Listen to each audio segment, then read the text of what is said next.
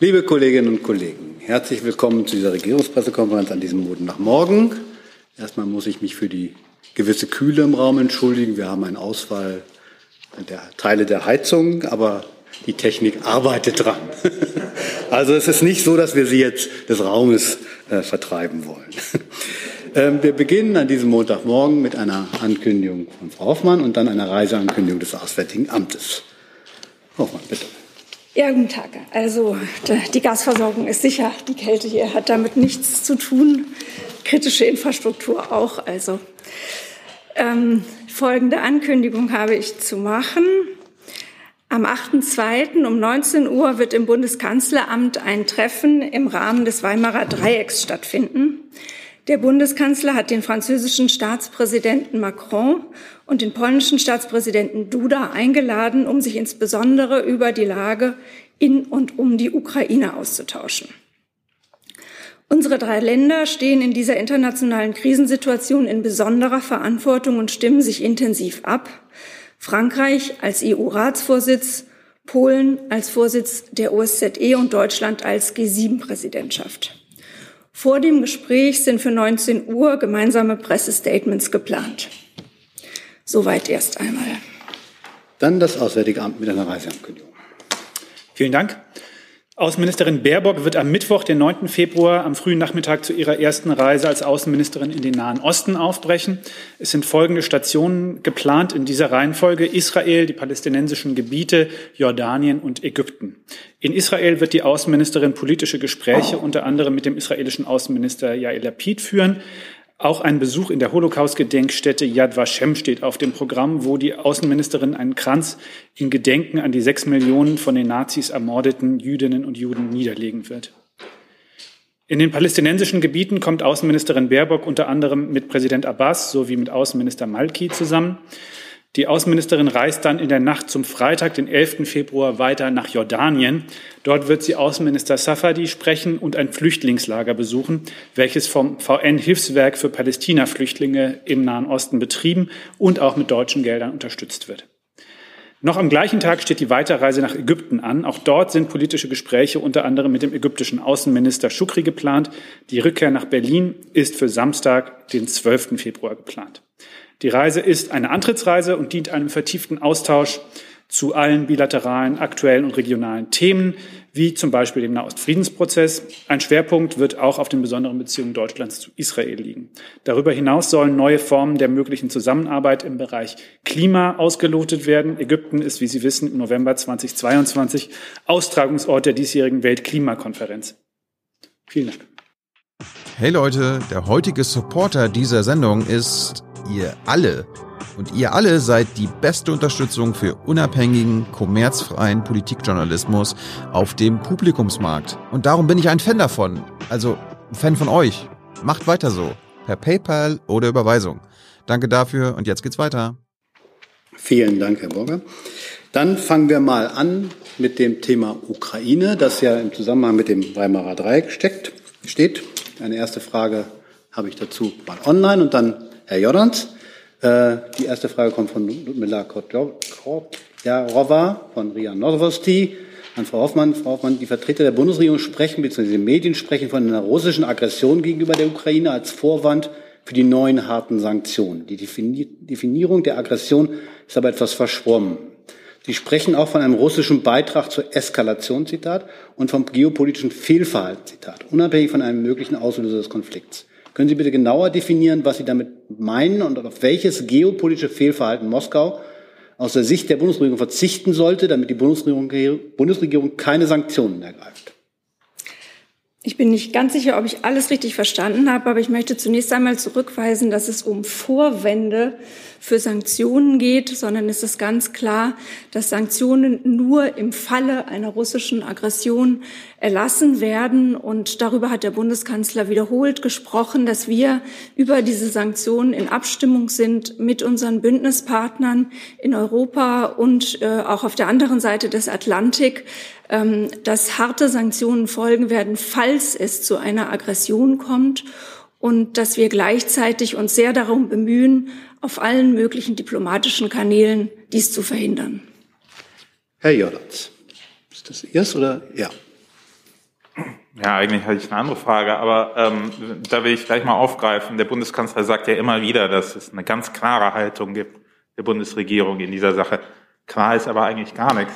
Vor allem ist nicht klar zum Beispiel, äh, was Sie als ähm, Aggression, russische Aggression definieren. Können Sie uns das sagen?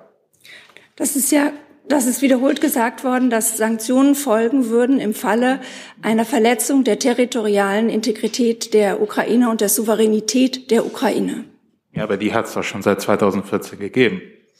Es bezieht sich nicht auf das, was wir bisher sehen. Dafür sind ja Sanktionen bereits in Kraft. Die äh, Bundesregierung und die EU haben ja auf die völkerrechtswidrige Annexion der Krim mit Sanktionen reagiert, die auch bis heute in Kraft sind, sondern es würde sich um eine weitere Aggression handeln, eine weitere Verletzung der Souveränität und Integrität der Ukraine. Wenn ich das vielleicht noch anschließen darf, Herr Jordans, ähm, das ist ja nun auch keine Äußerungen, das sind ja auch keine Äußerungen, die, nun, die Sie in dieser Form nur von der Bundesregierung hören, sondern das ist eine abgestimmte Haltung äh, der gesamten äh, westlichen Gemeinschaft. Äh, das sind Äußerungen, die Sie in genau derselben Form auch von unseren Partnern in der EU, äh, in den USA, in den G7 und anderswo hören. In dieser Frage sind wir uns alle völlig einig und deswegen gibt es, ist das auch sicherlich äh, kein äh, kein Anlass, die klare Positionierung der Bundesregierung in irgendeiner Form in Frage zu stellen, sondern das ist eine äh, Frage, in der wir uns mit all unseren Partnern völlig einig wissen. Herr Warwick ist dran. Welches nehmen Sie? Welches Mikrofon? Äh, das, das da. Es leuchtet, juhu. Ähm, jetzt weil wir die Rede von Forderungen an Russland und auch schon vorgreifend auf den Besuch äh, von Herrn Scholz in Kiew würde mich interessieren, ob denn die Bundesregierung auch die Absicht hegt, die Ukraine aufzufordern, endlich Minsk II umzusetzen.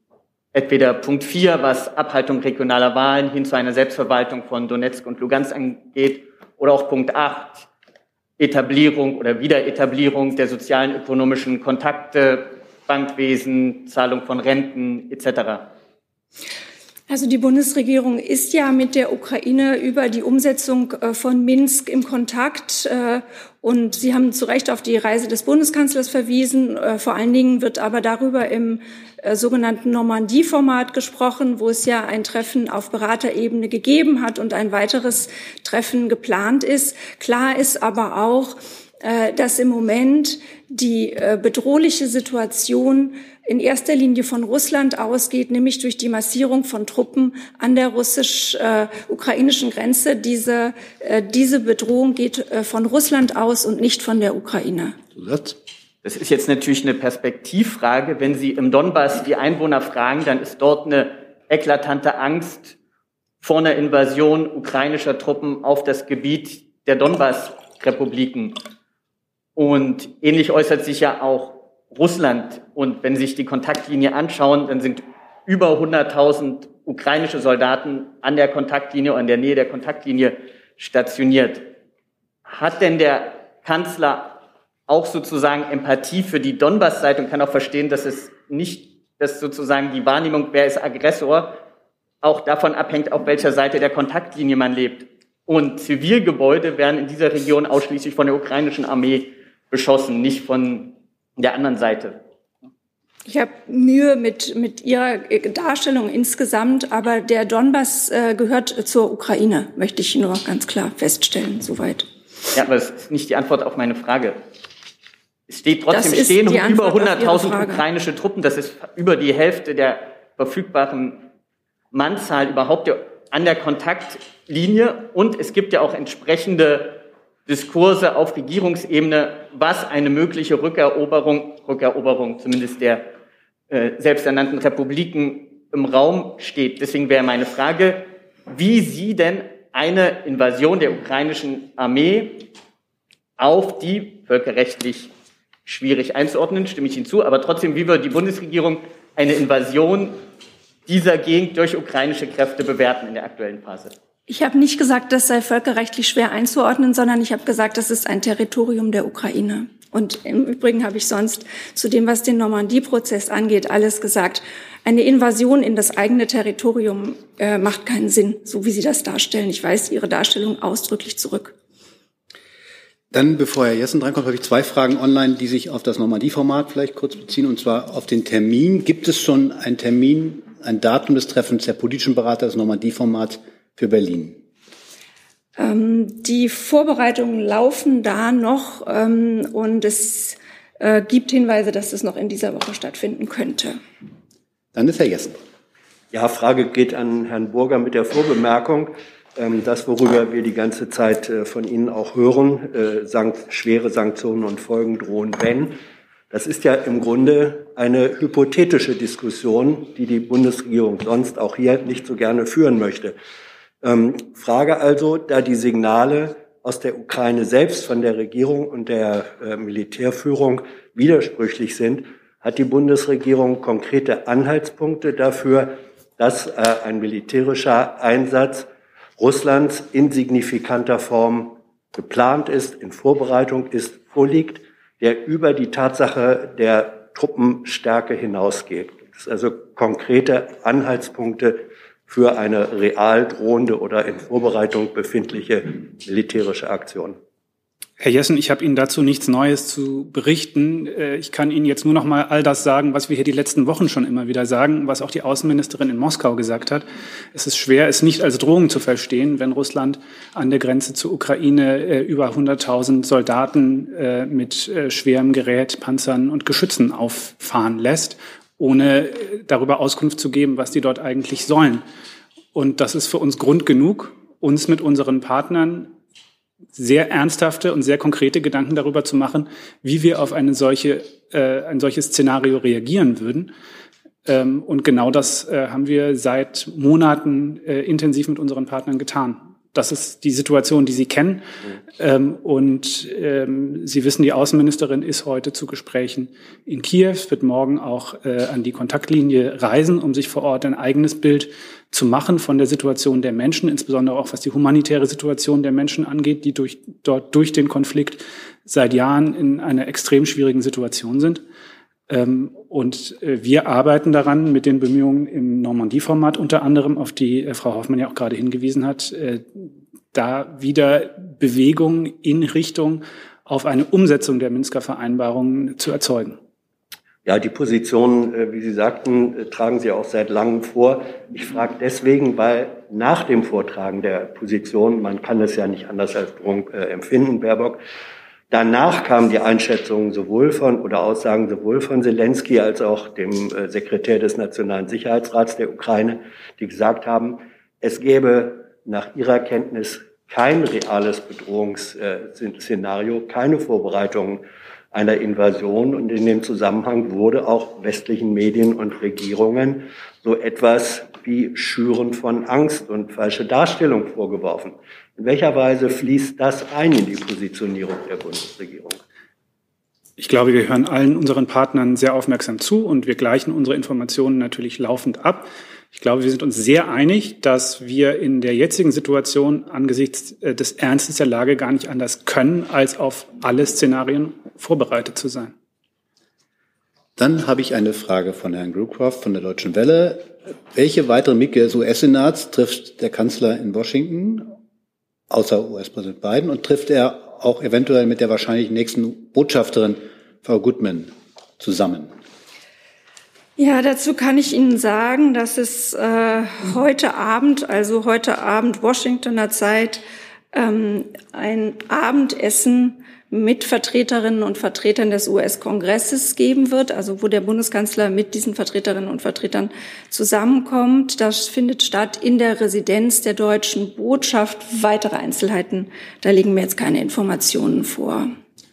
Dann machen wir weiter hier vorne im Saal. Bitte schön, Herr Kollege. Holger Hansen, Reuters, eine Frage an Frau Hoffmann. Nur zur Klarstellung, Sie sagten, es gibt Hinweise, das Treffen im Normandie-Format könnte diese Woche noch stattfinden. Können Sie kurz sagen, auf welcher Ebene wer da zusammentreffen könnte? Das wäre ein Treffen auf Beraterebene. Herr Jungest. Sind wir jetzt bei Scholz und Washington oder bei der Ukraine? Wir sind bei Ukraine. Das Scholz und Washington ist ja irgendwie, gehört ja irgendwie dazu. Also wenn es um den Ukraine-Teil der Besoffenen Wenn Sie jetzt zu den Handelsbeziehungen zwischen Deutschland und den USA fragen wollen, dann würde ich das zurückstellen wollen. Gut. Gut, dann machen wir. Auch wenn es nicht Handelsbeziehungen sind. Ich habe das äh, wahrgenommen. Dann machen wir weiter mit einer Frage von Frau Tobeleko von der Neuen Deutschen Redaktionsgesellschaft an das Kanzleramt. Der Kanzler hat in der ARD gesagt, Deutschland habe seit 2014 die größte wirtschaftliche und finanzielle Hilfe für die Ukraine geleistet. Können Sie grob ausschlüsseln, aus welchen Töpfen wie viel Geld geflossen ist? Da muss ich mal gucken. Ähm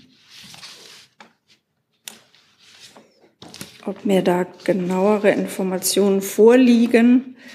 Also sonst kann ich das aber auf jeden Fall nachreichen. Ähm, oder das BMZ oder das AA können mir genauer helfen.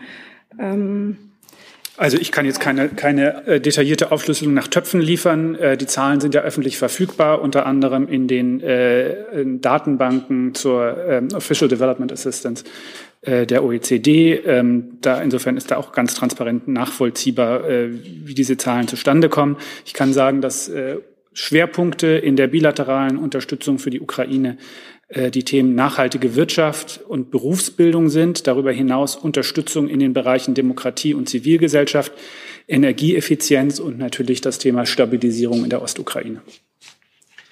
Dann habe ich noch eine Nachfrage von Frau Kotjarowa von Novosti. In welchem Fall würden Sanktionen ergriffen? Würde das Überschreiten der ostukrainischen Grenze durch die russischen Militärs im Falle eines Konflikts Kiews mit der Donbass-Republik auch als Grund für die Sanktionen gesehen werden? Ich glaube, die Frage hatten wir eben schon und haben wir schon beantwortet. Eine weitere Frage von Herrn Nils. Decken sich die Begehrlichkeiten, das geht an das Auswärtige Amt, decken sich die Begehrlichkeiten des ukrainischen Botschafters in Berlin mit den offiziellen Wünschen nach Waffen aus den Regierungskreisen in Kiew? Ich glaube, das müssten Sie die ukrainische Seite fragen. Ähm, ich werde jetzt hier zu der äh, Kommunikation äh, mit den ukrainischen Stellen in dieser Frage keine weiteren Details ausführen. Sie wissen, die Außenministerin ist heute vor Ort. Dann habe ich eine Frage, Herr Jordans, ich habe viel wahrgenommen, von Herrn Burchardt von Politico bezieht sich auf die Reise von Herrn Macron nach Moskau. Wie beurteilt die Bundesregierung die Kommentare des französischen Präsidenten, dass Russland legitime Sicherheitsinteressen in der Region habe? Bei Verbündeten im Baltikum hat das Sorge hervorgerufen. Wie beurteilt die Regierung Macrons Ambitionen in Moskau? Es ist ja bekannt, äh, dass auf mehreren Ebenen auch über die Vorschläge Russlands äh, zu einer europäischen Sicherheitsarchitektur und über russische Sicherheitsinteressen äh, äh, gesprochen wird. Das passiert zwischen Russland und den USA. Das passiert auch in der OSZE und selbstverständlich auch im Rahmen bilateraler Gespräche. Das alles äh, dient dazu, die Situation um die Ukraine zu verschärfen und eine dauerhafte Lösung der Spannungen hervorzuführen und herbeizuführen. Und die Bundesregierung begrüßt in dem Fall jede Initiative und speziell auch die des französischen Präsidenten. Herr Jollands. Herr Burger, ähm, Ihr Staatsminister Lindner sagte heute in einem Interview, es wäre denkbar, dass Deutschland in naher Zukunft zusätzliche Soldaten nach Litauen schickt. Können Sie im Sinne der Klarheit sagen, wie viele Soldaten die Bundesregierung überlegt, nach Litauen zu schicken und wann? Vielleicht ist da auch das BMVG gefragt. Also ich habe den Äußerungen von Herrn Lindner an dieser Stelle hier nichts hinzuzufügen. Ich weiß nicht, ob das BMVG dazu etwas ergänzen möchte.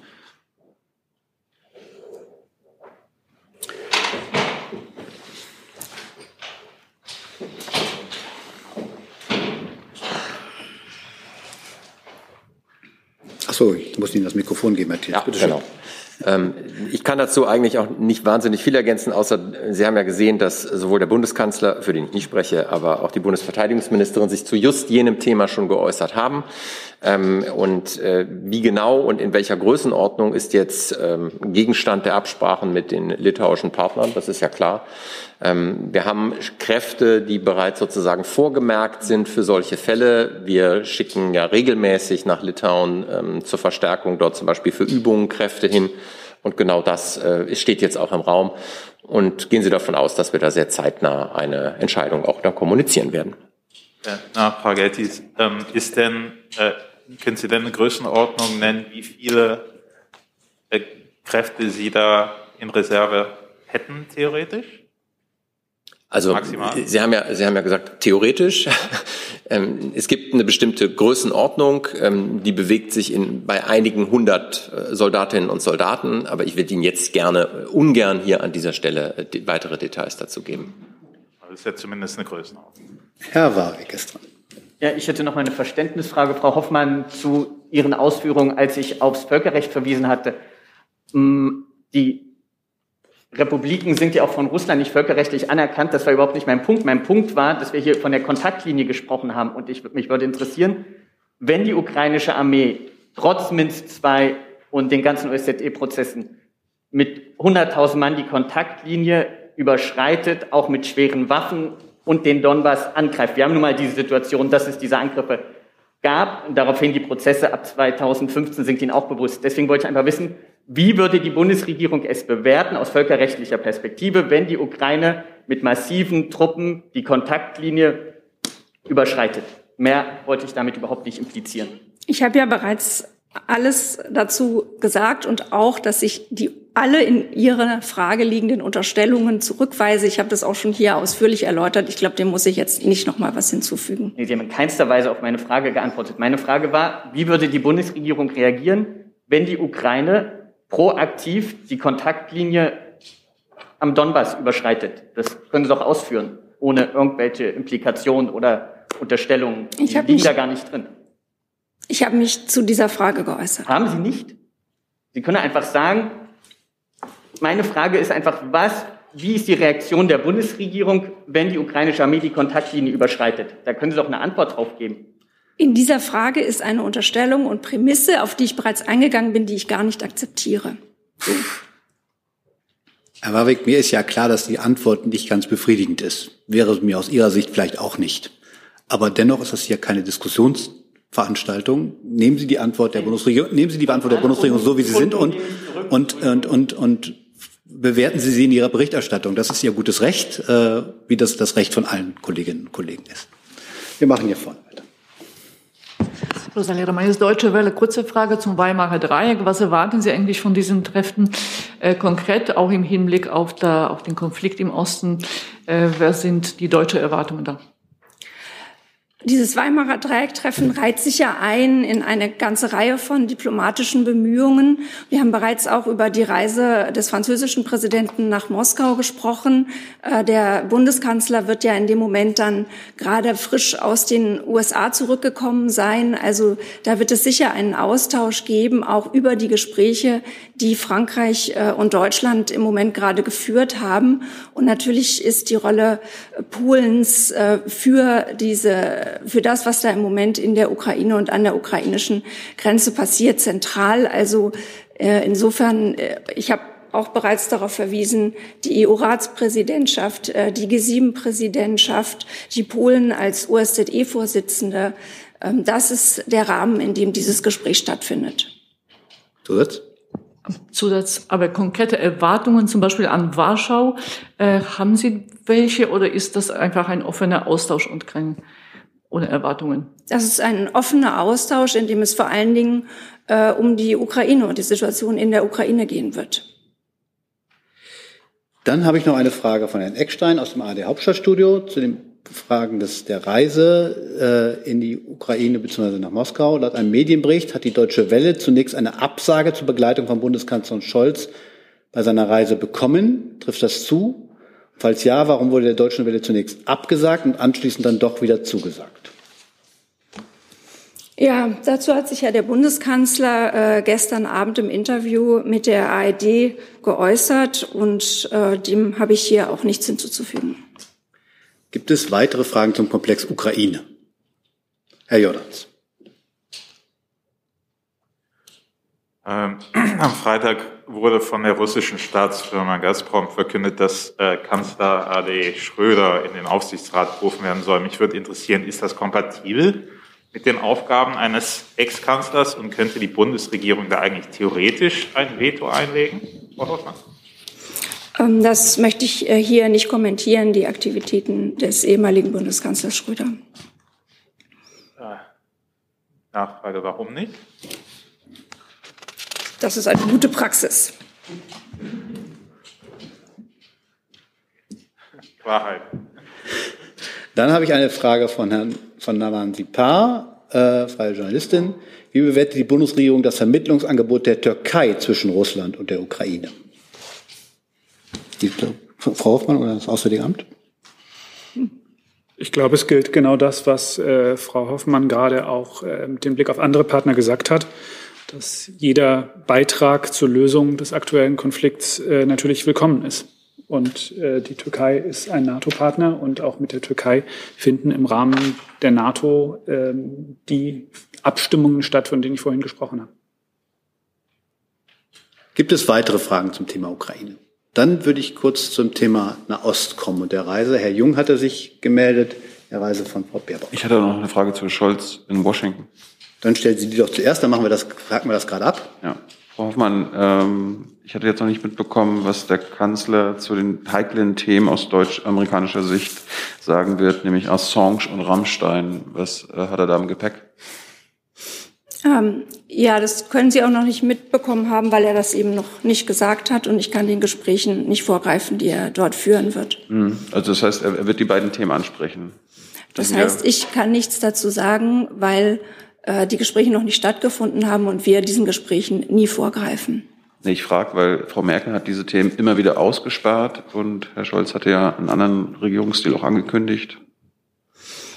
Ähm, es wird ja eine Pressekonferenz geben heute Abend. Äh, geplant ist sie für Viertel nach neun unserer Zeit hier und äh, das könnte dann äh, Thema sein oder könnte dann von Seiten der Journalisten gefragt werden. Aber jetzt kann ich hierzu nichts sagen. Danke. Herr Towik Nier, noch jemand Fragen zu der Reise nach Washington? Herr Warwick noch eine.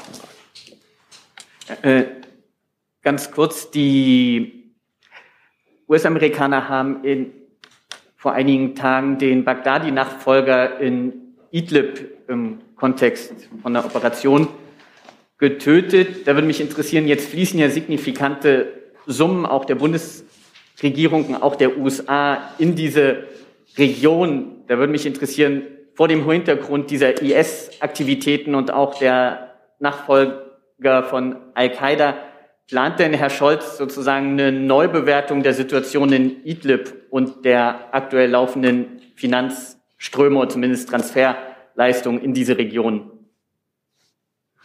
Was ist der Zusammenhang zur USA-Reise? Dass Herr Scholz mit Herrn Bein zusammentrifft und beide Länder bisher Idlib als Sonderregion behandelt haben und auch mit finanziellen Transferleistungen. Ich glaube, Transition, Hilfe für einen Transitionsprozess hieß es, ist, glaube ich, aber aus dem AA-Budget. Und da würde ich jetzt sagen, auch vor diesem Hintergrund, dass die USA den IS-Führer just in Idlib aufgespürt haben, wollte ich mal fragen, ob es da eine Neubeurteilung der Situation in Idlib gibt, plus der bundesdeutschen Hilfen, die in diese Region fließen. Also wenn Sie fragen, ob das ein Thema zwischen beiden und also zwischen dem amerikanischen Präsidenten und dem Bundeskanzler sein wird, kann ich Ihnen nur dieselbe Antwort geben, die ich eben schon gegeben habe. Grundsätzlich betrachtet die Bundesregierung den Kampf gegen den IS nicht als beendet und ähm, ist der Meinung, dass die internationale Gemeinschaft weiter entschlossen gegen den Islamischen Staat vorgehen sollte. Und Herr Burger hatte etwas auf der Zunge. Ja, ich, ich wollte vielleicht noch mal ergänzen, äh, weil ich äh, die Andeutung, die Sie hier machen, dass die Unterstützungsleistungen, die wir im Rahmen der humanitären Hilfe für notleidende Menschen in Nordwestsyrien leisten, irgendwas, aber auch wirklich nur irgendetwas zu tun haben mit den Aktivitäten der Terrororganisation Islamischer Staat dort. Das möchte ich äh, hier einmal äh, ganz äh, ausdrücklich zurückweisen äh, und ich finde das infam. Ähm, äh, es ist richtig, dass wir als zweitgrößter humanitärer Geber für Syrien äh, dieses Jahr bereits etwa 35 Millionen Euro für Maßnahmen der humanitären Hilfe in Nordwestsyrien bereitgestellt haben. Äh, wir arbeiten dort mit äh, den ähm, Organisationen der Vereinten Nationen äh, zusammen, mit äh, Nichtregierungsorganisationen, ähm, und mit den äh, Organisationen der internationalen Rotkreuzbewegung. Äh, wie gesagt, es handelt sich um humanitäre Hilfe für die notleidende Bevölkerung vor Ort und es ist ein Grundprinzip der humanitären Hilfe, so wie wir sie verstehen und wie sie eigentlich äh, der größte Teil der zivilisierten Völkergemeinschaft versteht, dass sie unabhängig von politischen Begleitumständen gewährleistet wird, mit dem einzigen Maßstab äh, und als, als einziger Maßstab dafür äh, ist die Not und der Bedarf der Bevölkerung äh, und das äh, gibt da keine ähm, auf sagen, das, das unterliegt nicht politischen Kalkül. Zusatz? Ja, ganz kurz. Äh, zum einen finde ich eher Ihre Unterstellung in Farben, das habe ich in keinster Form impliziert und dass Sie hier einfach Ihre Interpretation äh, auf das von mir Gesagte überbreiten, glaube ich, ist auch nicht Teil eigentlich das Prozedere, was wir hier sonst haben. Meine Frage war einfach, und die haben Sie nicht beantwortet, es hat sich jetzt herausgestellt, der IS-Anführer, nicht ohne Grund, hat sich nach Idlib zurückgezogen. Idlib wird nach wie vor von ehemaligen Al-Qaida-Formationen, die sich jetzt umbenannt haben, und dem IS militärisch dominiert. Und in diese Region fließt zum großen Teil die sehr wohl humanitäre Hilfe. Meine Frage war einfach, damit habe ich auch nicht die humanitäre Hilfe per se hinterfragt, sondern einfach nur, ob angesichts der Dominanz von IS und Al-Qaida-Formationen in dieser Region man nicht doch überlegt, wohin diese Gelder fließen. Weil jetzt Jetzt haben Sie gerade meinen Punkt nochmal für mich gemacht, Herr Warwick. Vielen Dank dafür. Und ähm, ich habe Sie auch schon beantwortet, diese Frage. Ja. Gibt es weitere Fragen zu dem Komplex? Dann kommen wir jetzt zu dem Komplex einer Ostreise. Herr Jung fängt an, Herr Tofik Nier und dann Herr Jess.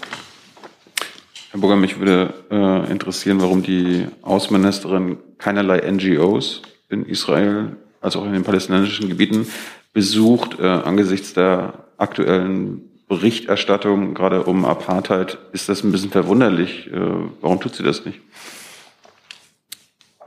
Dann habe ich hier vielleicht einen falschen Eindruck ähm, erweckt, äh, damit, dass ich hier einige Programmpunkte erwähnt habe. Ähm, das war jetzt noch keine erschöpfende Liste der Programmpunkte des, äh, der Reise der Außenministerin. Ähm, das ist auf den Reisen der Außenministerin weltweit äh, immer ähm, ein wichtiges Anliegen von ihr auch mit ähm, Vertreterinnen und Vertretern der Zivilgesellschaft zusammenzutreffen, mit äh, Menschen vor Ort den Austausch zu suchen. Äh, so wird es sicherlich auch auf dieser Reise sein. Ähm, ich habe bisher nur die Kernelemente dieses Reiseprogramms dargestellt, weil andere Teile des Programms äh, noch im Fluss sind. Das heißt, ich, wir werden Sie dann darüber gerne ausführlicher informieren, wenn die Reise begonnen hat und das Programm äh, in all seinen Details feststeht. Herr Tuffignir. Herr Burger, Sie haben den Nahostfriedensprozess angesprochen. Dieser Prozess stagniert ja schon seit Jahren. Viele Experten sehen diesen Prozess als tot an. Wie gedenkt, wie gedenkt die Bundesaußenministerin, diesen Prozess überhaupt wieder zu beleben?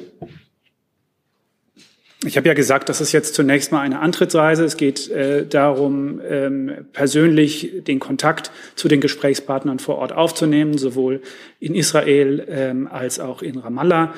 Ähm, und es geht äh, natürlich auch um eine Bestandsaufnahme zur Frage, wo stehen wir im Nahostfriedensprozess, wo gibt es möglicherweise Ansatzpunkte für ähm, internationale Unterstützung, um den Weg in Richtung zu einer verhandelten Zwei-Staaten-Lösung äh, wieder zu gehen. Ähm, ich habe darüber hinaus jetzt aber hier noch keine Initiativen anzukündigen und möchte insofern auch den Gesprächen jetzt im Weiteren nicht vorgreifen.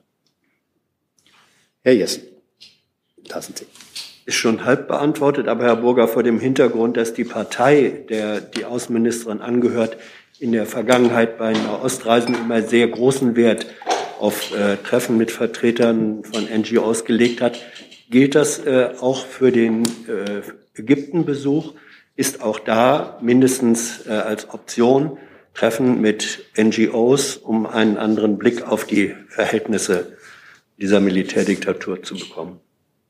Wie gesagt, das ist der Außenministerin grundsätzlich immer ein wichtiges Anliegen, äh, mit Menschen, mit der Zivilgesellschaft vor Ort ins Gespräch zu kommen. In welcher Form das genau auf den einzelnen Reisestationen dieses Mal der Fall sein wird, werden wir Ihnen dann mitteilen, wenn das Programm finalisiert ist.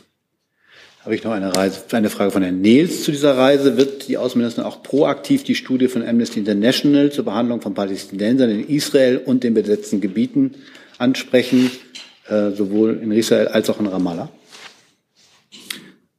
Die Haltung der Bundesregierung dazu habe ich Ihnen hier in der vergangenen Woche dargestellt. Ähm, ob das bei den Gesprächen Thema sein wird, äh, kann ich nicht sagen. Wie gesagt, den Gesprächen kann ich hier nicht im Einzelnen vorgreifen.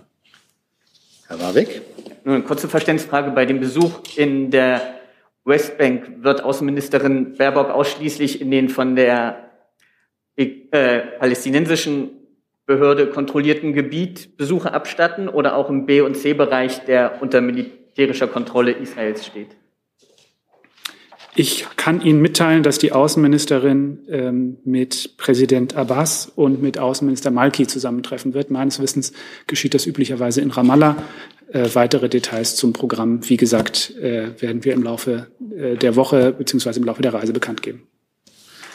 Dann habe ich noch eine Frage von Sochsiba. Ergänzend zu einer Estreise ist auch eine Reise in die Türkei geplant. Ich hatte heute nur diese eine Reiseankündigung zu machen. Über weitere Reisen werden wir Sie wie immer äh, dann informieren, wenn sie spruchreif sind. Dann habe ich keine Fragen mehr zu diesem Thema. Dann würde ich jetzt zum Thema Corona kommen und wir kommen zur Frage Kita und Eltern, glaube ich. Da hinten? Da sind wir. So. Ja, Besecke, RTL, NTV, genau. Ist eine Frage äh, vielleicht auch ans Familienministerium, wenn es da ist. Das Familienministerium ist da und wir wechseln mal hier vorne kurz mal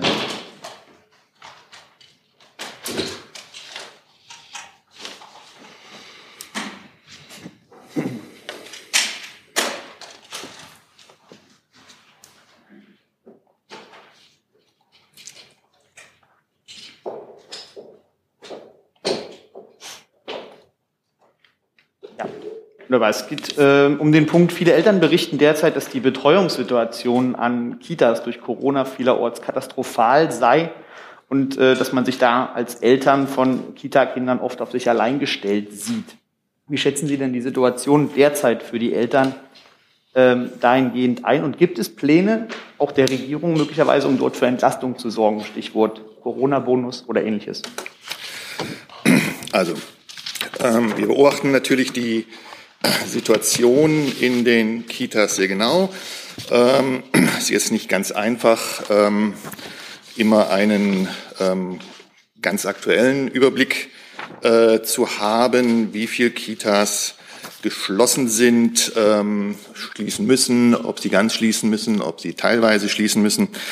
Ähm, es gibt ähm, ein Kita-Register bei uns, das vom Deutschen Jugendinstitut äh, geführt wird. Da ähm, haben sich glaube weit über 1000 Kitas angemeldet, die ähm, über ihre Situation regelmäßig berichten.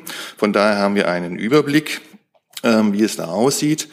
Ähm, was jetzt die Situation in den einzelnen Kitas angeht, ist es sicher sehr schwierig, ähm, gerade wenn Gruppen oder ganze Einrichtungen geschlossen werden für die Eltern, ähm, wie sie ihre Kinder ähm, da betreuen können zu Hause. Ähm, aus dem Grund, das hat die Ministerin jetzt auch schon angekündigt, ähm, haben wir angeboten, dass ähm, Fachbetreuerinnen aus einem Bundesprogramm ähm, aus ihrer eigenen ähm, sozusagen Arbeit herausgenommen werden, freigestellt werden und in den Kitas ähm, zur Verfügung stehen, um notfalls ähm, einspringen zu können, wenn auch einzelne Kitas äh, Betreuerinnen ähm, oder mehrere dann ausfallen, um sozusagen auf die Art und Weise möglichst ähm, ähm, zu, zu unterstützen und zu helfen. Vielleicht kurze Nachfrage, weil es in die gleiche Richtung geht. Wir erleben derzeit eine große Debatte um Lockerung der Corona-Maßnahmen. Wie bewertet die Regierung und vielleicht auch das Gesundheitsministerium das und gibt es da schon in irgendeiner Art und Weise eine Art Zeitplan? Danke. Ja, vielleicht fange ich da an. Wir haben ja auch in der letzten Woche schon mehrfach darüber diskutiert. Ähm, vielleicht mal ganz grundsätzlich. Ich finde es, glaube ich, nochmal wichtig, darauf hinzuweisen, dass Bundesminister Karl Lauterbach uns sehr, sehr gut durch diese schwierige Phase der Pandemie führt. Ähm, er arbeitet da sehr gut und konzentriert mit allen Beteiligten zusammen. Und wir erleben auf der anderen Seite eine extrem hohe Zahl an Neuinfektionen im Moment. Das bedeutet, wir sind im Grunde genommen auf dem Weg zum Gipfel. Ja, also ähm, es ist jetzt davon auszugehen, dass in wenigen Wochen dieser Zenit überschritten sein wird. Und dann wird es auch wieder einfacher werden. Und auch der Gesundheitsminister hat ja angedeutet, dass es dann zu Lockerungen kommen kann. Frühere Lockerungen sind in der Tat schwierig. Das macht zum jetzigen Zeitpunkt keinen Sinn.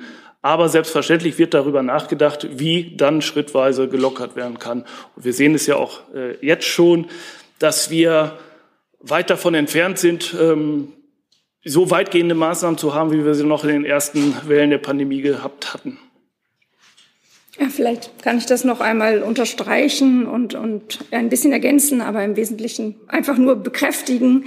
Der Bundeskanzler und auch andere Minister haben ja gesagt, dass in dem Moment, wo eine Überlastung des Gesundheitssystems ausgeschlossen werden kann, eben auch Lockerungsschritte folgen werden. Und äh, bei der letzten Ministerpräsidentenkonferenz mit der Bundesregierung und auch dem Bundeskanzler am 24. Januar ist ja verabredet worden für genau den Fall Öffnungsperspektiven, also für diesen Moment Öffnungsperspektiven zu entwickeln. Äh, in der kommenden Woche, also am 16. Februar, wird es eine weitere Ministerpräsidentenkonferenz mit der Bundesregierung und dem Bundeskanzler geben. Und da wird dann eben über das weitere Vorgehen und über genau dieses beraten werden. Das ist eine Frage von Herrn Heller, die genau darauf zielt, wenn der Minister, also Herr Lauterbach, jetzt von einer Perspektive vor Ostern spricht, heißt das, dass am 16. Februar bei der Konferenz mit den Länderspitzen schon ganz konkrete Maßnahmen festgelegt werden oder werden die da erst sozusagen angestoßen? Es wird ein Öffnungsszenario äh, und äh, es wird ein, ein Öffnungsperspektive entwickelt. Wann genau die dann eintreten kann, können wir ja erst wissen, wenn wir wissen, wie sich das Infektionsgeschehen weiterentwickelt und wann eben äh, dieser Moment eingetreten ist, dass eine Überlastung des Gesundheitssystems ausgeschlossen werden kann. Nach Ansicht von Experten könnte das Mitte Februar, Mitte, Ende Februar der Fall sein, aber das kann man natürlich jetzt noch nicht exakt terminieren. Welches? Frage geht ähm, ans Gesundheitsministerium. Zu den durchaus als einschneidend empfundenen Maßnahmen gehörte ja die Übertragung der Entscheidung, wie lange genesenen Status anhält, äh, ans RKI. Hat sich eigentlich die Position dazu, ob das richtig äh, ist oder zulässig ist, geändert? Es gibt ja auch ein Gutachten, ich glaube, des wissenschaftlichen Dienstes, dass das äh, sozusagen in Demokratie und Machtverteilung oder Gewaltenteilungshinsicht als problematisch ansieht. Also wird diese Kompetenzzuweisung möglicherweise zurückgenommen. Sehen Sie, in dem Zusammenhang ist, glaube ich, zunächst mal wichtig, dass man nochmal betont, warum diese drei Monats, also die Festlegung auf die drei Monatsfrist richtig und wichtig war und auch wissenschaftlich in keiner Weise in Zweifel gezogen wird. Äh, das hat der Minister auch nochmal deutlich gemacht. Die drei Monatsfrist ist zum Schutz der Betroffenen da. Also niemand sollte sich sicher sein, dass er nach drei Monaten äh, nicht noch einmal infiziert werden kann. Und das sollte einfach noch mal klar sein. Ähm, deshalb an dieser Stelle völlig klar und einheitliche Haltung. Die drei Monatsfrist ist richtig. Die andere Frage ist, wie man das gesetzestechnisch regelt. Da gibt es unterschiedliche Auffassungen und äh, verschiedene Haltungen. Ich habe auch diese Ausarbeitung des äh, wissenschaftlichen Dienstes gesehen. Das ist alles nicht so eindeutig, dass man sagen könnte, das ist 100 Prozent juristisch klare Meinung. Wenn es in der Zukunft äh, da äh, entsprechende Überarbeitungen gibt, dann wird man sich dem sicherlich nicht verschließen. Meine Frage hatte sich ja wirklich nur auf den zweiten Teil bezogen, nämlich auf die Verfahrenstechnik. Ähm, ich sehe es also richtig, dass Sie mindestens die auch von juristischen Seiten, äh, fünf Juristen oder drei Juristen, fünf Meinungen, weiß man, aber die Bedenken, die da erhoben werden, weil es sich ja sozusagen an die, ähm, nachdem schon auf dem Verordnungswege äh, äh, Dinge geregelt werden, sozusagen jetzt nochmal Subunternehmer verordnen dürfen. Das ist einfach Demokratie äh, theoretisch und, und ähm, verfassungsrechtlich problematisch. Das wurde bei Ihnen zur Kenntnis genommen und wird bei einer erneuten Anwendung ähm, mit einbezogen. Das habe ich richtig verstanden. Vor allen Dingen werten wir natürlich auch einzelne Urteile, zu denen wir uns natürlich nicht im Detail äußern werden, wie das von, äh, von letzten Freitag, wenn ich es richtig in Erinnerung habe. Das wird natürlich ausgewertet. Und klar ist aber auch, dass es niemals die einheitliche juristische Auffassung gibt in so relativ speziellen Verfahrenstechniken. Das wird man sich in Ruhe nochmal ansehen und äh, wenn man das für erforderlich hält, bei gegeben, zu gegebenem Anlass nochmal äh, erörtern. Wir machen hin weiter. Mich würde interessieren, Panagiotis Gavrilis für den Deutschlandfunk, ob denn Herr Wieler das volle Vertrauen der Bundesregierung genießt. Ähm, ja, dazu hat es ja am Wochenende eine ganze Reihe von Äußerungen gegeben. Ich kann mich kurz fassen in dieser Sache. Der Präsident des RKI, Herr Professor Wieler, genießt nach wie vor das volle Vertrauen der Bundesregierung. Hat Herr Wieler oder das Robert Koch Institut Nachfrage aus Sicht der Bundesregierung in den letzten zwei Pandemiejahren kommunikative Fehler gemacht? Wie gesagt, er genießt das volle Vertrauen der Bundesregierung. Er genießt das volle Vertrauen der Bundesregierung. Dann gibt es noch einen Nachtrag des Familienministeriums. Ja, vielen Dank. Ähm, ich glaube, ich hatte Ihnen die falsche Zahl genannt. Ähm, ich glaube, ich hatte von 1000 Kitas ähm, gesprochen, die in der äh, in dem Register aufgenommen sind. Das sind weit über 4000, die regelmäßig wöchentlich über ihre Situation dort berichten. Also von daher haben wir einen guten Überblick. Und noch eine konkrete Zahl zu den pädagogischen Fachkräften ähm, aus dem Bundesprogramm. Das sind fast 8000, die sechs Wochen lang ähm, sozusagen freigestellt werden, um in dem Regelbetrieb der Kita einspringen zu können, falls es da personelle Engpässe gibt. Nachfrage? Ja, eine Nachfrage, weil es vorhin noch nicht ganz beantwortet war zum Thema Entlastung. Wie steht es an der Front für Eltern von Kitakindern beispielsweise? Ich weiß jetzt nicht genau, worauf Sie hinaus wollen. Entlastung inwiefern? Es gab ja die Idee von einem Corona-Bonus für Eltern, etwaige andere Hilfen. Die Frage ist einfach, ob da Pläne in Ihrem Ministerium oder in der Bundesregierung existieren. Also über Pläne, speziell Corona-Bonus an Eltern zu zahlen, kann ich hier im Augenblick nichts weiter zu sagen. Vielleicht eine kurze Ergänzung dazu, äh, weil es in dem Zusammenhang mit ähm, Ausfall von, von äh, Kita äh, zusammenhängt. Wir haben ja das sogenannte Kinderpflegekrankengeld, was Eltern in Anspruch nehmen können. Und das haben wir ja in der Pandemie auch ausgeweitet. Also für den Fall, dass Kitas geschlossen sind, Kinder nicht dorthin können, Eltern zu Hause bleiben müssen, besteht die Möglichkeit, da eben dieses Krankengeld zu erhalten. Ich würde dann jetzt gerne zum nächsten Thema kommen, und zwar zum Thema Energiepreise. Und damit hat Herr Körper die nächste Frage. Frau Hoffmann, die Bundesregierung hat ja enorme Steuermehreinnahmen durch die gestiegenen Energiepreise. Gibt es Planungen, die wirklich an die Bevölkerung weiterzugeben? Bisher betrifft das ja mit Empfängern von Wohngeld, Studenten etc. doch eher ausgewählte kleine Gruppen. Ja, die Bundesregierung ist darauf bedacht, dass die Entlastung, äh, die aufgrund der gestiegenen Preise auch äh, spürbar sein soll, nicht mit der Gießkanne passiert, äh, sondern sozial ausgestaltet wird. Und da ist ja ein Heizkostenzuschlag in der vergangenen Woche im Kabinett vorgelegt worden. Wohngeld haben Sie benannt. Also da, äh, da gibt es eine Reihe von Maßnahmen. Darüber hinaus äh, wird ja die EEG-Umlage mit Sicherheit zum kommenden Jahr abgeschafft und äh, es laufen ja die, läuft ja die Überprüfung, ob möglicherweise auch eine frühere Abschaffung möglich ist. Zusatz, das sind aber ja alles relativ kleine Beträge. Wenn wir uns angucken, die Steuermehreinnahmen allein durch die Energiepreise sind ja, gehen auf eine Milliarde zu. Da wird ja doch nur ein sehr kleiner Teil weitergegeben. Und die Mitte der Gesellschaft profitiert da ja bisher nicht davon. Selbst, sag ich mal, die Kassiererin im Supermarkt bekommt ja kein Wohngeld, oder?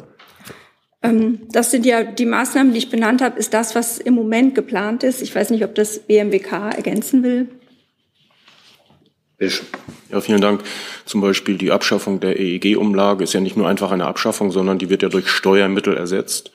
Das heißt, ähm, auch dort müssen Steuermittel aufgebracht werden, die zum Teil natürlich, also die, die vollständig aus dem gesamten Steuertopf des Bundeshaushaltes kommen und dazu beiträgt natürlich auch die Stromsteuer. Ich habe noch eine Frage von Frau Seiler, die sozusagen sich daran anschließt, äh, die sich dann im Wesentlichen auf die Spritpreise bezieht und auch an das Verkehrsministerium geht. Äh, die Bundesregierung hat ja an Aussicht gestellt, dass die Mobilität auch angesichts der anhaltenden hohen Spritpreise bezahlbar bleiben soll. Gibt es schon konkrete Überlegungen, in welcher Form die Menschen entlastet werden sollen und wenn ja, bis wann es solch eine Entscheidung geben soll?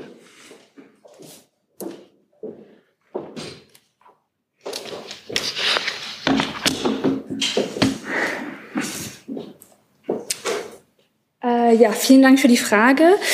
Ähm, der Herr Hebestreit hatte sich ja letzte Woche Mittwoch auch sehr ausführlich nochmal zum Thema Energiepreise geäußert. Äh, Thema Spritpreise war ja da auch angesprochen. Ähm, grundsätzlich ist es natürlich so, dass das ganze, der ganze Komplex der Besteuerung, ähm, da kann vielleicht der Kollege, ich weiß vom BMF, ähm, etwas ergänzen. Ähm, genau, also da habe ich jetzt hier nichts anzukündigen. Das BMF, fragen wir noch mal kurz. Ja.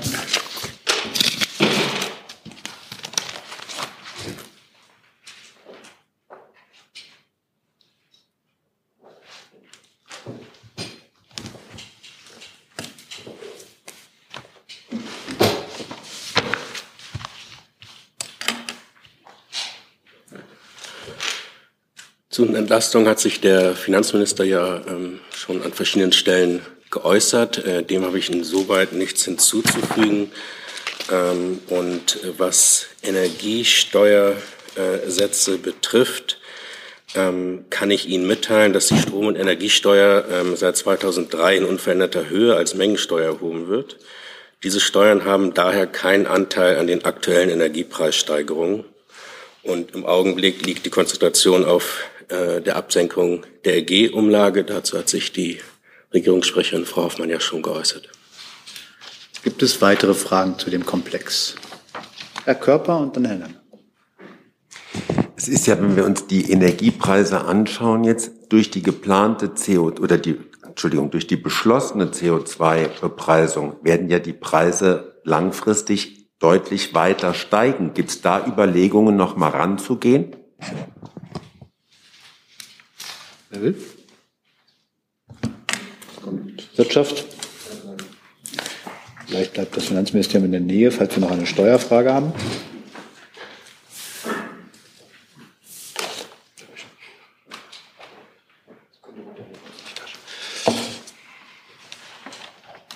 Ja, vielen Dank.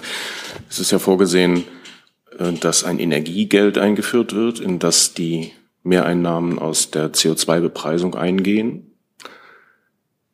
Wäre das die Antwort auf Ihre Frage?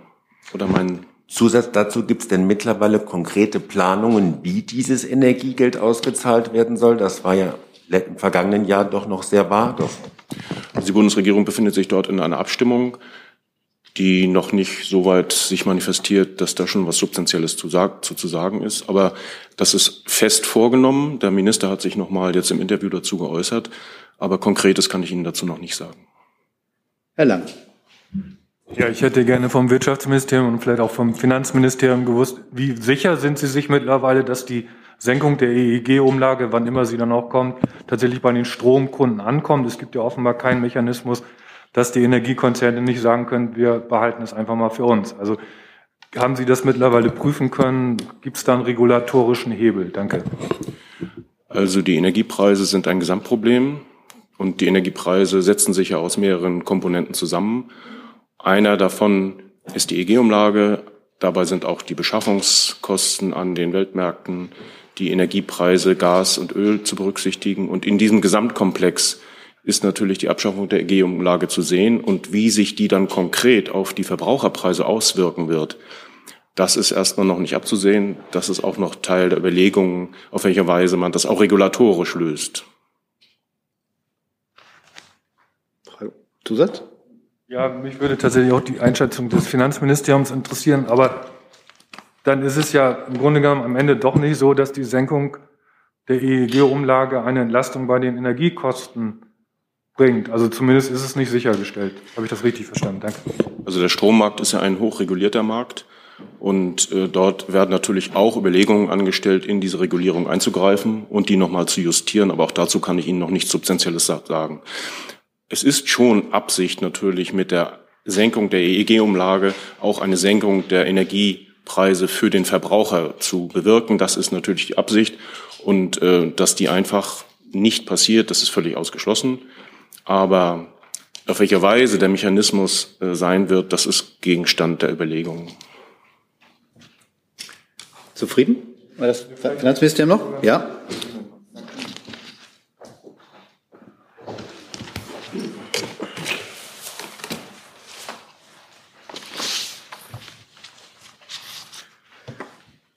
Dem Kollegen möchte ich vielleicht nur noch, ähm, dazu möchte ich nur noch ergänzen, äh, dass sich der Minister, der Finanzminister ähm, zu Ihrer Frage ähm, ja auch geäußert hat, wie der Kollege schon sagte. Ähm, äh, ist beim, äh, handelt sich beim Strommarkt, ähm, kann man hier auch auf den äh, Wettbewerb, ähm, muss man den Wettbewerb hier in Betracht ziehen auf dem Strommarkt. Und äh, insoweit würde ich auf die Worte des Finanzministers in seinem Interview verweisen. Herr Jung dazu. Ja, vielleicht auch nochmal das BMWK. Sorry. Weil das Thema Wettbewerb jetzt ein paar Mal gefallen ist und Sie ja auch äh, dem Spiegel gesagt haben, dass Sie den auf den starken Wettbewerb auf dem Strommarkt äh, vertrauen. Auf, über welchen Wettbewerb sprechen Sie denn da? Es herrschte ein Oligopol auf dem Strommarkt, beziehungsweise manche Wirtschaftsweise hier in Deutschland sprechen auch davon, dass es regionale Monopole gibt, NBW, Vattenfall, RWE und so weiter und so fort. Also wie kommen Sie darauf, dass es erstens einen Wettbewerb gibt und dass diese Unternehmen äh, die Preissenkung äh, an die Kunden weitergeben, zu der sie nicht verpflichtet sind?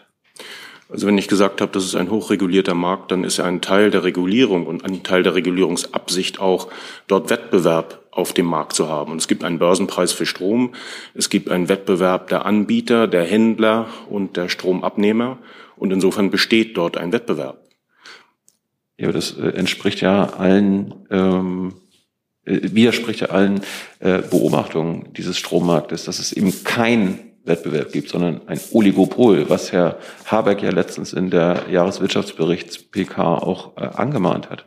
Also, die also da widersprechen Sie sich ja selbst. Nein, nein. Die Monopolkommission untersucht auch regelmäßig den Energiemarkt, auch andere Märkte. Und die Empfehlungen der Monopolkommission gehen natürlich auch in die Regulierung des Energiemarktes ein, des Strommarktes, auch der Gasmärkte.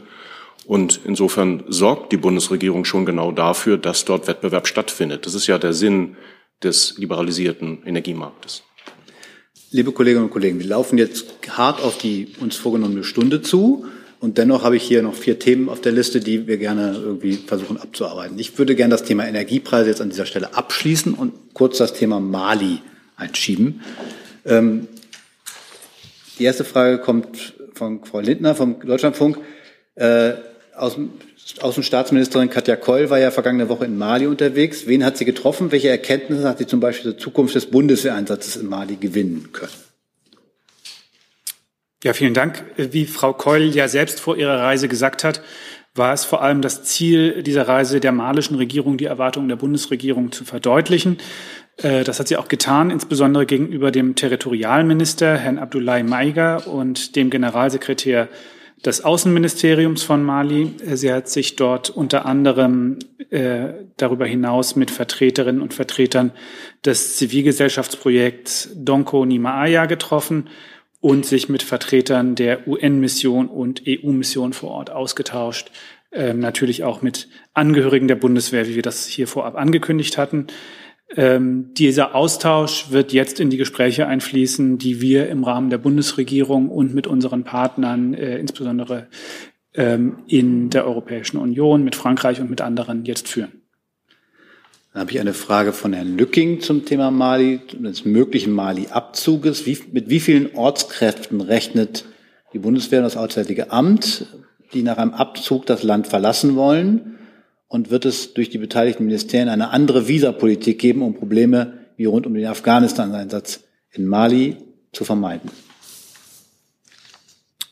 Also zu dieser Frage haben wir ja auch in der Vergangenheit schon Auskunft gegeben. Ich kann das nochmal wiederholen. Das Auswärtige Amt hat 16 lokale Beschäftigte in Mali und äh, wir sehen derzeit keine äh, Anzeichen oder kein, kein Hinweise darauf, dass die Präsenz unserer Vertretung in Bamako ähm, ja, in Frage gestellt wäre. Und ich hatte es in der Vergangenheit auch schon mal gesagt, ja, wir tragen Verantwortung für die Sicherheit unserer lokal Beschäftigten. Das sind Kolleginnen und Kollegen von uns und wir machen uns intensive Gedanken darüber, wie wir ihre Sicherheit ähm, gewährleisten können. Das bedeutet aus allen Erfahrungen der vergangenen Jahrzehnte heraus, aber nicht im Regelfall, dass wenn irgendwo ein Bundeswehreinsatz endet, ähm, dass dann alle, die in diesem Land für die Bundeswehr, für die deutsche Regierung, für die deutsche Botschaft gearbeitet haben, an Leib und Leben gefährdet sind. Das ist eine Frage, die man sich sehr genau wird anschauen müssen. Und äh, da sind wir, sind alle Ressorts auch intensiv ähm, damit befasst. Die Frage geht auch an das Verteidigungsministerium. Herr Lücking äh, steht explizit auf eine Antwort.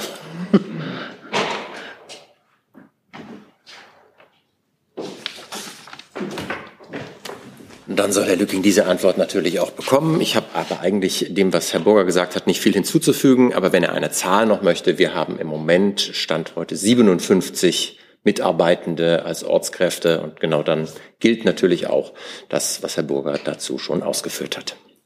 Gibt es weitere Fragen zu Mali? Herr Jordans.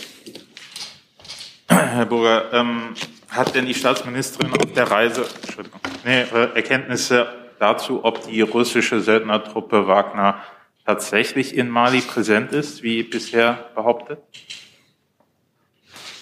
Dazu habe ich Ihnen jetzt keinen neuen Stand mitzuteilen aus den Gesprächen der Staatsministerin.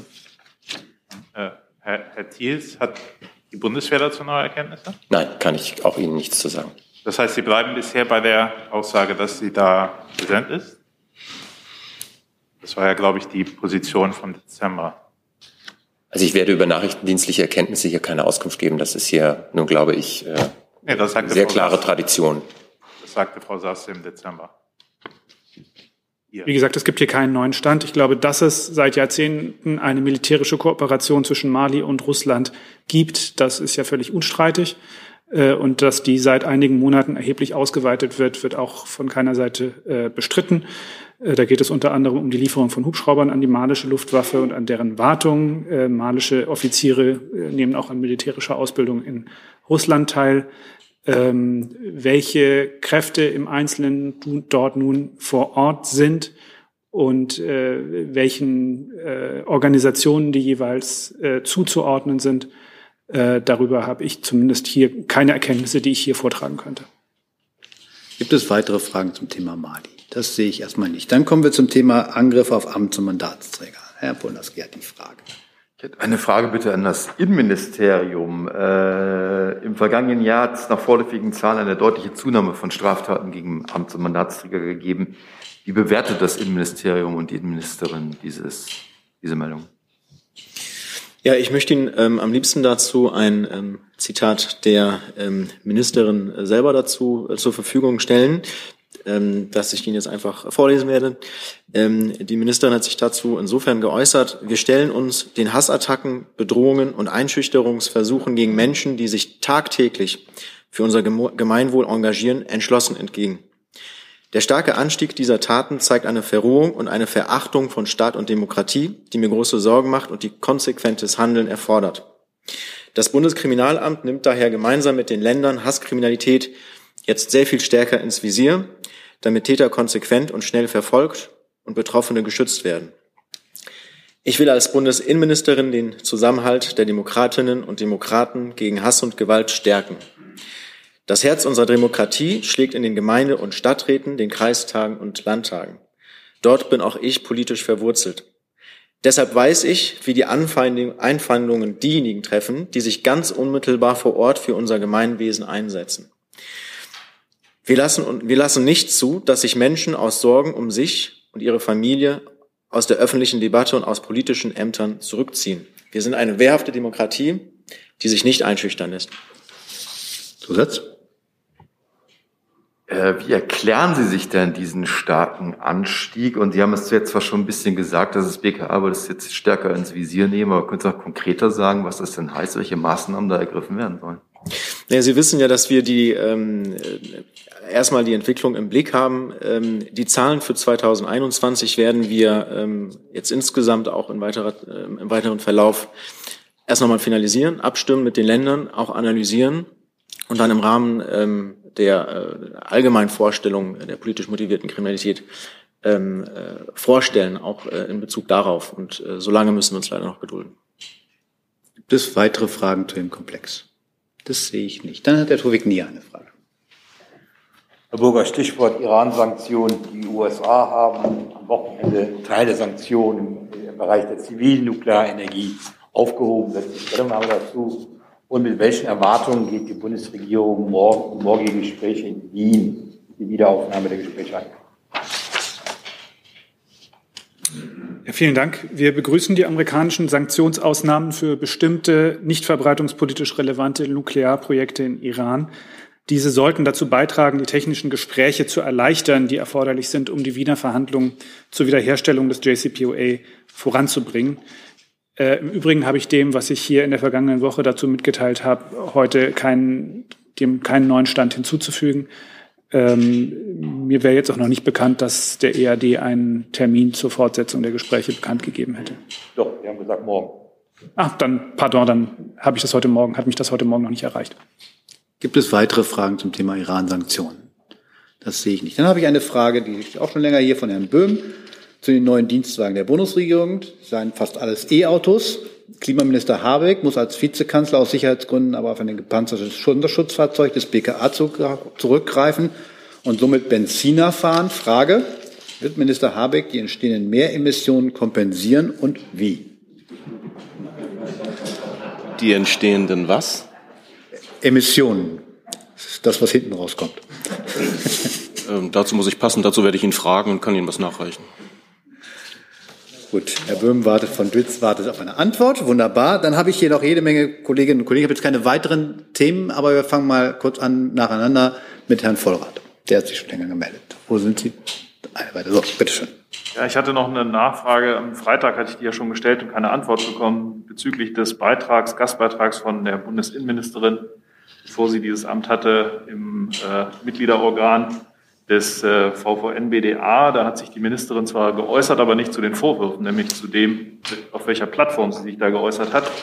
Deswegen nochmal die Frage an das Ministerium, wie verhalten Sie sich angesichts der Tatsache, dass sich die Ministerin äh, geäußert hat in einem Mitteilungsorgan der VVN-BDA vor dem Hintergrund, dass diese Organisation vom Bayerischen Verfassungsschutz als linksextremistisch dominiert ähm, beobachtet wird dass die VVN-BDA behauptet hat, der heutige Bundeskanzler hätte als regierender Bürgermeister von Hamburg beim G20-Gipfel bürgerkriegsähnliche Zustände herbeigeführt und ähm, dass die Vorsitzende des VVN-BDA ein Grußwort zum 23. Parteitag der Deutschen Kommunistischen Partei geschickt hat.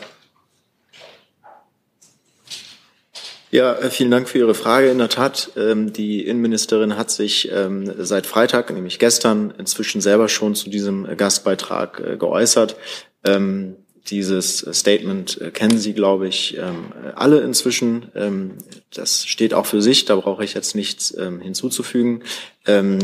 Deswegen würde ich es bei dem Statement der Ministerin von gestern belassen. Zusatz? Nachfrage, es geht nicht darum, dass die Ministerin gegen Rechtsextremismus weiterhin kämpft. Das ist vollkommen klar und gut. Aber die Frage, wo man sich äußert, wenn der Innenminister den Wetterbericht äh, kommentiert und tut das in einem rechtsextremen Organ, dann würde das einen Riesenbohai veranstalten. Deswegen nochmal die Frage, ist das für das Verfassungs- und Sicherheitsministerium ein Problem oder keins? Ich habe Ihre Frage schon ähm, verstanden. Ähm, und ich muss aber trotzdem auf das verweisen, was äh, die Ministerin gestern dazu gesagt hat. Die Ministerin hat sich dazu geäußert, ähm, auch mit Blick äh, darauf, wo dieser Gastbeitrag erschienen ist. Herr Jung dazu?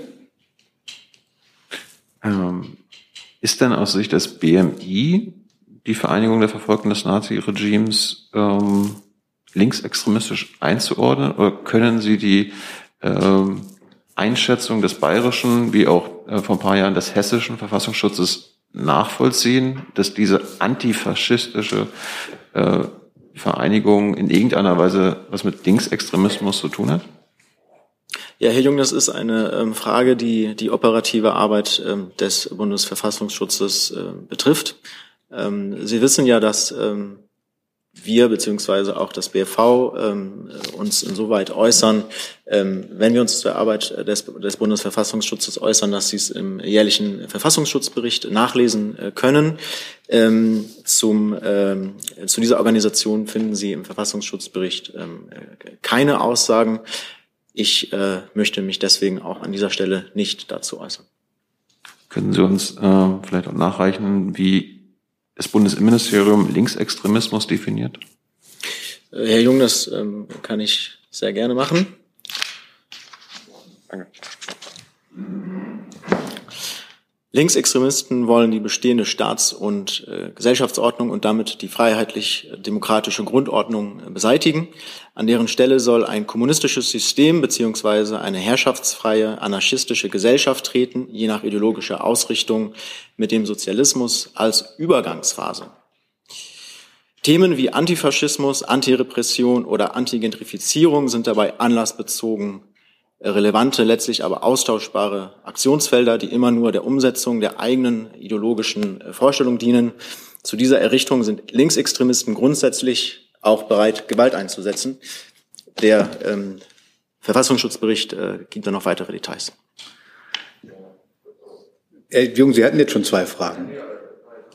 Sie haben jetzt, ich hatte nach Ihrer Definition gefragt, nicht nach der äh, Definition des Verfassungsschutzes, weil das ist ja immer die ständige Kritik, dass nur der Verfassungsschutz sagt, was linksextrem ist und nicht, was die Politik sagt. Also Sie haben jetzt sicherlich nicht nach meiner persönlichen äh, nach Einschätzung des gefragt, BMI sondern, äh, und nicht des BMI. Verfassungsschutzes. Und äh, die Einschätzung des BMI deckt sich hier mit der Einschätzung des Bundesverfassungsschutzes. Herr Jordans, war das auch dazu zu dem Thema? Die Fragen wurden mehr oder minder gerade beantwortet. Sehr gut, schönen Dank. Dann habe ich noch, zu, gibt es zu diesem Frage weitere The Fragen? Sehe ich nicht. Dann habe ich eine Frage von, noch von Herrn Warwick hier auf der Liste stehen. Die Medienanstalt Berlin-Brandenburg verweigert die Herausgabe der Verfahrensakte zur Entscheidung, RTTV in deutscher Sprache, also die Ausstrahlung zu verbieten. Gefragt hat ein Bundesbürger im Kontext von Frage den Staat. Jetzt lässt die Begründung relativ aufhorchen. Ich äh, zitiere ganz kurz. Das Bekanntwerden des Inhalts der begehrten Verfahrensakte würde dem Wohle des Bundes schwerwiegende Nachteile bereiten. Eine Veröffentlichung des Inhalts der Verfahrensakte zu gewichtigen diplomatischen Spannungen der Bundesrepublik Deutschland und Russland führen. Zudem wird noch darauf verwiesen, dass es auch problematisch wäre für deutsch-französische Vermittlungsbemühungen im Ukraine-Konflikt. Jetzt hatte Ihre Kollegin, Herr Borger, Frau Sasse, am Freitag sehr explizit und kategorisch ausgeschlossen, dass es auch nur irgendeine Art von Kommunikation zwischen Bundesregierung und den Medienanstalten gab. Jetzt legt diese Antwort und die Begründung für die Nichtveröffentlichung der Verfahrensakte ja schon nahe, dass es da eine Kommunikation mit der Bundesregierung gab. Deswegen möchte man wissen, können Sie ausschließen, dass es auch in diesem Kontext eine Kommunikation zwischen Bundesregierung und der Medienanstalt Berlin-Brandenburg gab? Ich habe dem, was Frau Sasse hier ausgeführt hat, nichts hinzuzufügen. Das hat voll und ganz Bestand. Das heißt, die Medienanstalt argumentiert ja ausschließlich mit Gefährdung des Staatswohls, internationalen Beziehungen. Das heißt, es liegt im Mandat einer regionalen Medienanstalt, in dem Fall der MABB, darüber zu definieren, was staatswohlgefährdet ist und das auch in dieser Form auszuführen und zu veröffentlichen, ohne dass die Bundesregierung daran beteiligt ist. Herr Warwick, wenn Sie eine Frage an die Medienanstalt haben, dann sollten Sie die an die Medienanstalt stellen. Nee, Ich kann hier natürlich keinen Schriftverkehr dieser Landesmedienanstalt kommentieren. Aber die Landesmedienanstalt ist ja, hat hier ja vermutlich, wenn das tatsächlich so ist, wie Sie es darstellen, ihr Mandat übertreten, indem sie sozusagen sagt, dass es staatswohl und belastet deutsch-französische Vermittlungsbemühungen in der Ukraine. Das sagt die Medienanstalt aus sich heraus, ohne dies mit der Bundesregierung rücksprechen zu müssen. Ich habe dem nichts hinzuzufügen. Wie gesagt, die, äh, das Auswärtige Amt, ähm, von Seiten des Auswärtigen Amts hat es dazu keine Kommunikation gegeben. Gibt es weitere Fragen zu diesem Komplex? Das sehe ich nicht. Hi, hier ist Tyler, ich filme das Ganze. Hier ist Thilo, ich äh, stelle dir die Fragen. Hier ist Hans, ich achte aufs Protokoll und stelle fest, wir sind unter drei. Heimliche Info nur für euch. Gar nicht so heimlich, kann man in den Infos lesen, wie man uns unterstützen kann. Nämlich per PayPal oder Überweisung. Weiter geht's. Gibt es andere Fragen noch? Herr Jessen hat noch eine Frage. Ja. Äh, es ist eine Frage ans Justizministerium.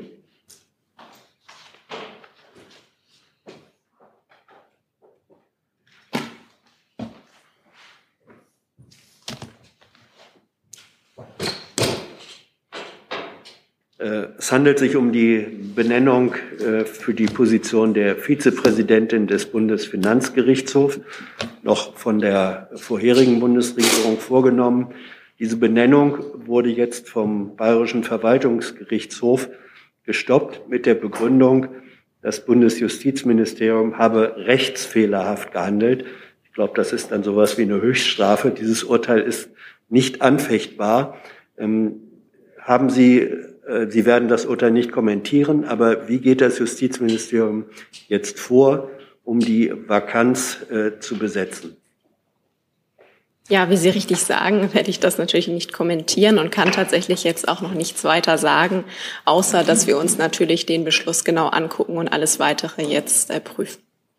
Das bedeutet aber, ähm, die Vakanz hält zunächst weiter an und da das bayerische Urteil äh, eben dagegen sind keine Rechtsmittel, soweit ich weiß, ähm, möglich. Das bedeutet, Sie werden ein neues Besetzungsverfahren einrichten oder äh, entwickeln müssen, richtig? Wie ich gerade gesagt habe, wir werden jetzt prüfen, was die nächsten Schritte sein werden. Was Konkreteres kann ich äh, zum heutigen Tag noch nicht mitteilen. Gibt es weitere Fragen zu dem Komplex? Das sehe ich nicht. Damit sind wir dann heute am Ende. Wir haben etwas überzogen, aber nähern uns vielleicht auch schon den Öffnungsschritten, die ja angekündigt werden. Vielen Dank und ich wünsche eine schöne Woche.